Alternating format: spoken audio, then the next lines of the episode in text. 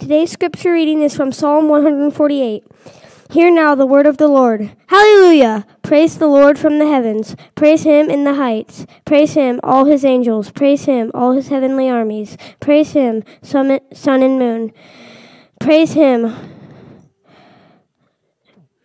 all you shining stars. Praise him, highest heavens, and you waters above the heavens. Let him, let them praise the name of the Lord, for he commanded and they were created.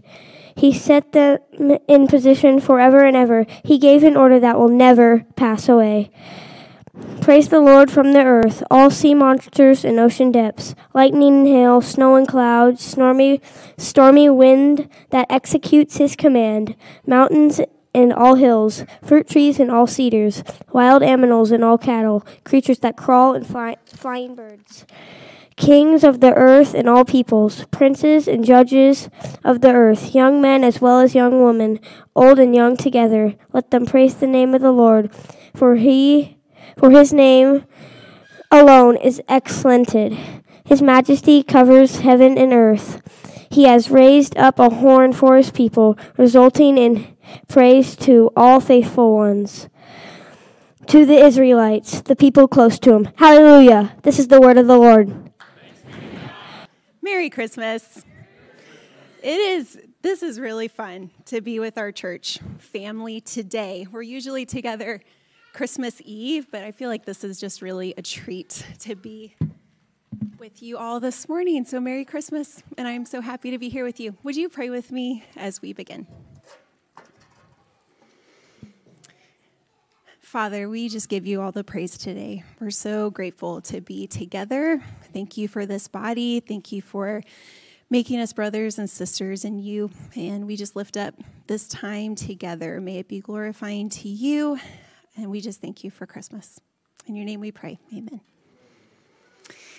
Well, such a big part of Christmas growing up, and even now, let's be honest, is the presents. Kids, have you opened presents yesterday or today? I would love to hear about them. It's so much fun. My brothers and I would spend many weeks getting our lists ready, and always at the top of the list was our biggest wants, what we wanted the most.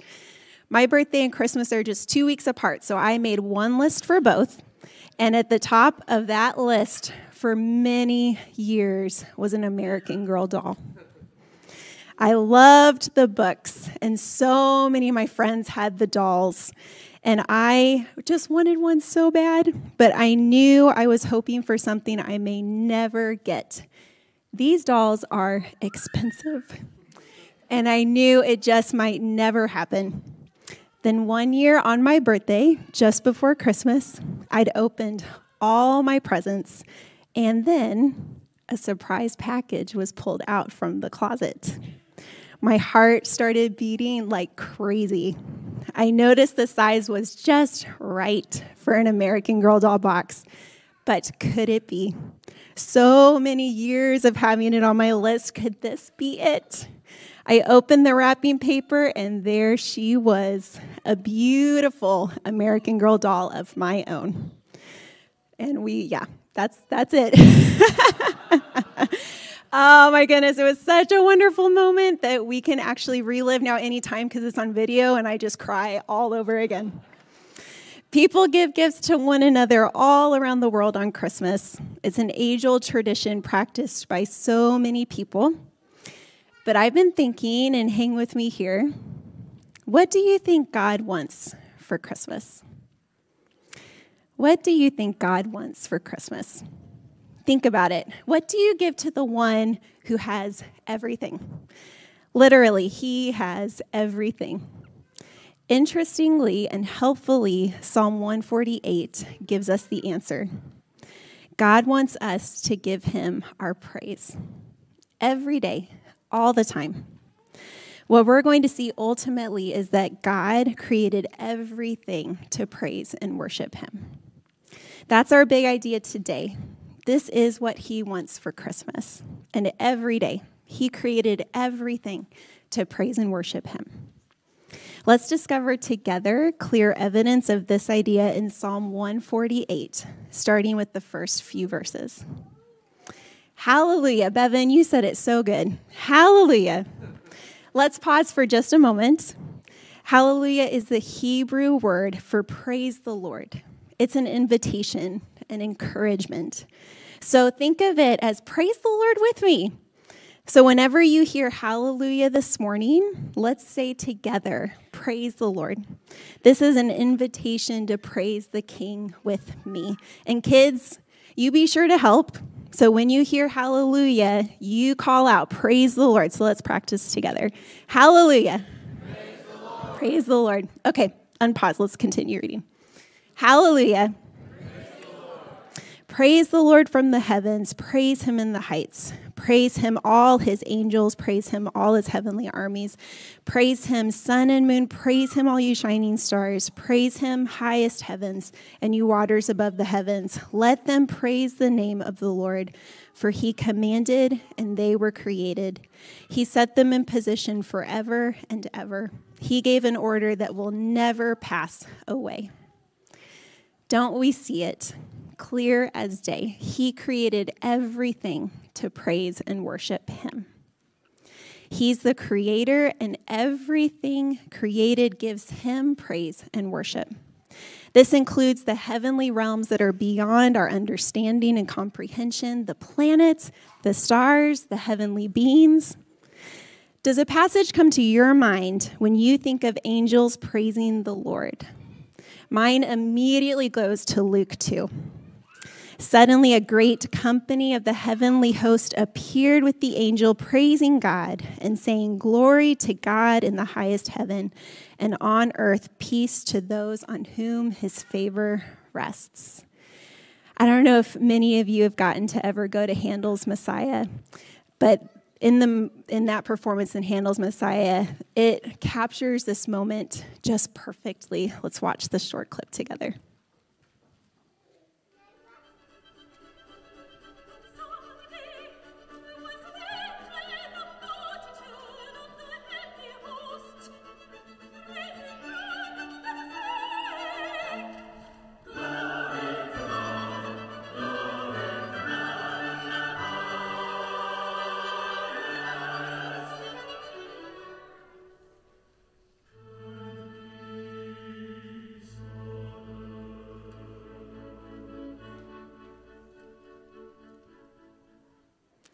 That's so good, isn't it? it's hard to move on. Um, and I hope that convinces you to try to go because it is really fantastic. His angels are created to give him praise, and they spread the praise to the shepherds in the field. Hallelujah. Praise the Lord with me. His, uh, let's continue on in Psalm 148 and see what else is created to give him praise. Verses 7 through 10. Praise the Lord from the earth, all sea monsters and ocean depths, lightning and hail, snow and clouds, stormy wind that executes his command, mountains and all hills, fruit trees and all cedars, wild animals and all cattle, creatures that crawl and flying birds. He created everything to praise and worship him. Creation has a way of stirring something in the soul. I am not an outdoorsy person. I don't enjoy camping, and I spend minimal time outside when there are mosquitoes about. But when I get close to a large body of water, something stirs inside of me. And what is it for you? Maybe, like me, it's the amazing expanse of the ocean or a big body of water. Perhaps it's the glorious mountain ranges that touch the sky. For you, it might be majestic trees that are bigger than life. Is it the sound of the birds and the wind rustling through the leaves? It might be a breathtaking sunset with too many shades of oranges and pinks to comprehend. It seems like the author of this psalm had nature on the mind creation on the mind. In these verses, we're invited to be overwhelmed by the great expanse of God's created world and how all of it was made to praise and worship God. Whether it's the sky, the birds, the crawling animals, the amazing creatures of the deep, they are all worshiping God, our Creator, all the time by doing what they were created to do. Kids, how many of you watch Octonauts or Wild Kratts? There are some pretty crazy creatures we learn about on those shows. How about the cuttlefish? Check out that guy. Cuttlefish can inflate themselves to look bigger and they can change colors to camouflage even though they are blind. They know how to change their colors to match what's around them. Wow. God, you are amazing. Hallelujah. Praise the Lord. These creatures are designed by Him for His own glory, and they praise Him from the hidden places of the deep to the highest mountaintop.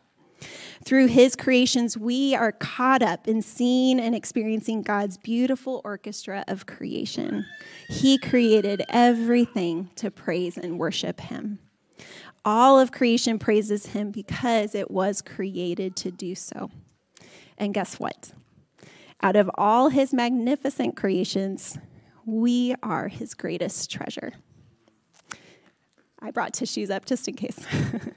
his chosen people, we are his kings and queens of the earth. And we're invited to join in the praise. So the next section of the psalm makes that invitation abundantly clear. Let's take a look at it together. Kings of the earth and all peoples, princes and all judges of the earth, young men as well as young women, old and young together. Let them praise the name of the Lord, for his name alone is exalted. His majesty covers heaven and earth. He created everything to praise and worship him, including us. We're called his people, kings and queens of the earth, to praise him along with creation. And in fact, the invitation from God is to praise him with our whole lives. Everything we do that flows from our love for God and out of our obedience to him is praise. Romans 12:1 says, "Therefore I urge you, brothers and sisters, in view of God's mercy, to offer your bodies as a living sacrifice, holy and pleasing to God. This is your true and proper worship." Our whole lives should be lived in praise to God. Now, one aspect of an active life of praise is actually a voice of praise. A voice of praise. In other words, part of how we live out this call from Romans 12:1 is to praise God with our mouths, with our voices, which is of course one of the main points of the book of Psalms, which is Israel's hymn book. The words we use to describe God, to pour out our gratitude for who he is in this newborn Jesus that we celebrate today. This praise, it matters. And God commands us to praise him throughout the Bible. It's not optional for us. We should sing songs of praise always, every day, with all our lives, and especially on Christmas. Hallelujah. But maybe you're sitting here today and struggling to join in with us for this call of hallelujah. maybe you're sitting here and Christmas is one of the most difficult days of the year for you. The reality is, we all have times where praising God is a harder step to take. And as Pastor Paul talked about just last Sunday, sometimes the darkness of Advent can almost be debilitating. The loss of a loved one, or deep grief over something in life not looking like what you pictured. If that's you this morning, first of all, we're so glad you're here with us. And I have some good news. Because this is a call of hallelujah. It is a call to praise Him together. It's a call to praise Him together. So, in other words, we're called to carry one another in praising the Lord. We're not designed to praise Him alone. This is an invitation to join with all of creation to be swept away in the beauty of creation and the glory of the heavens, to encourage our hearts to praise Him. There are times where I need to see you worshiping our King, and there's times when you need to see me worshiping our King. And when I can't, maybe you can. And when you can't, maybe I can. We come together to worship him beside one another. We give him our praise today because he is worthy. Hallelujah. And now the final verse of Psalm 148. He has raised up a horn for his people, resulting in praise to all his faithful ones. To the Israelites, the people close to him, hallelujah. The horn here is representative of salvation, of rescue. Throughout this Advent season, we have been tracing the story of our King through the Psalms. The book of Psalms paints us a picture of God's king who would come and bring justice and restore God's kingdom to the earth. He rescued his people to bring us salvation. God has raised up a horn that results in us giving him all the praise. He sent us a king, a Messiah to rescue us, and we cannot help but respond in praise. Hallelujah. In Luke 1, Zechariah responds with praise after his son John, who will prepare the way for the Lord Jesus, is born. He says, Blessed is the Lord, the God of Israel, because he has visited and provided redemption for his people. He's raised up a horn of salvation for us in the house of his servant David, just as he spoke by the mouth of his holy prophets in ancient times. Do you see it? Jesus is the horn of salvation promised in Psalm 148. Jesus is the answer to the question of the promised king in the book of Psalms. Hallelujah. Jesus came to rescue us, which is ultimately why we give him our praise, both today on Christmas and on all days after, until the end of time, really. Because you see, one day, when Jesus comes back again, we will see his glorious face and praise him in his presence. On that day, we will sing with all God's people and all the angels. The chorus of the heavens and earth will gather, and we will together answer the call to praise him from Psalm 148. And we'll answer that call every day for all the days. And we see a glorious vision of this in the book of Revelation, chapter 19, verses 6 through 7. It reads Then I heard what seemed to be the voice of a great multitude, like the roar of many waters, and like the sound of mighty peals of thunder, crying out, Hallelujah.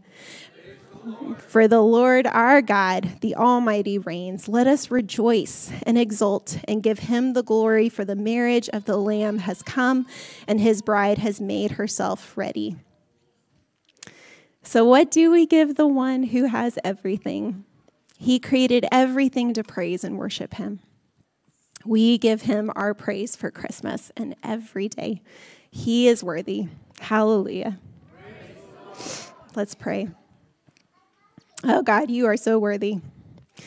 And we're oh, we're just in awe of you. And we give you the glory today and we celebrate today. Thank you for sending us Jesus. And we just pray this in your name. Amen.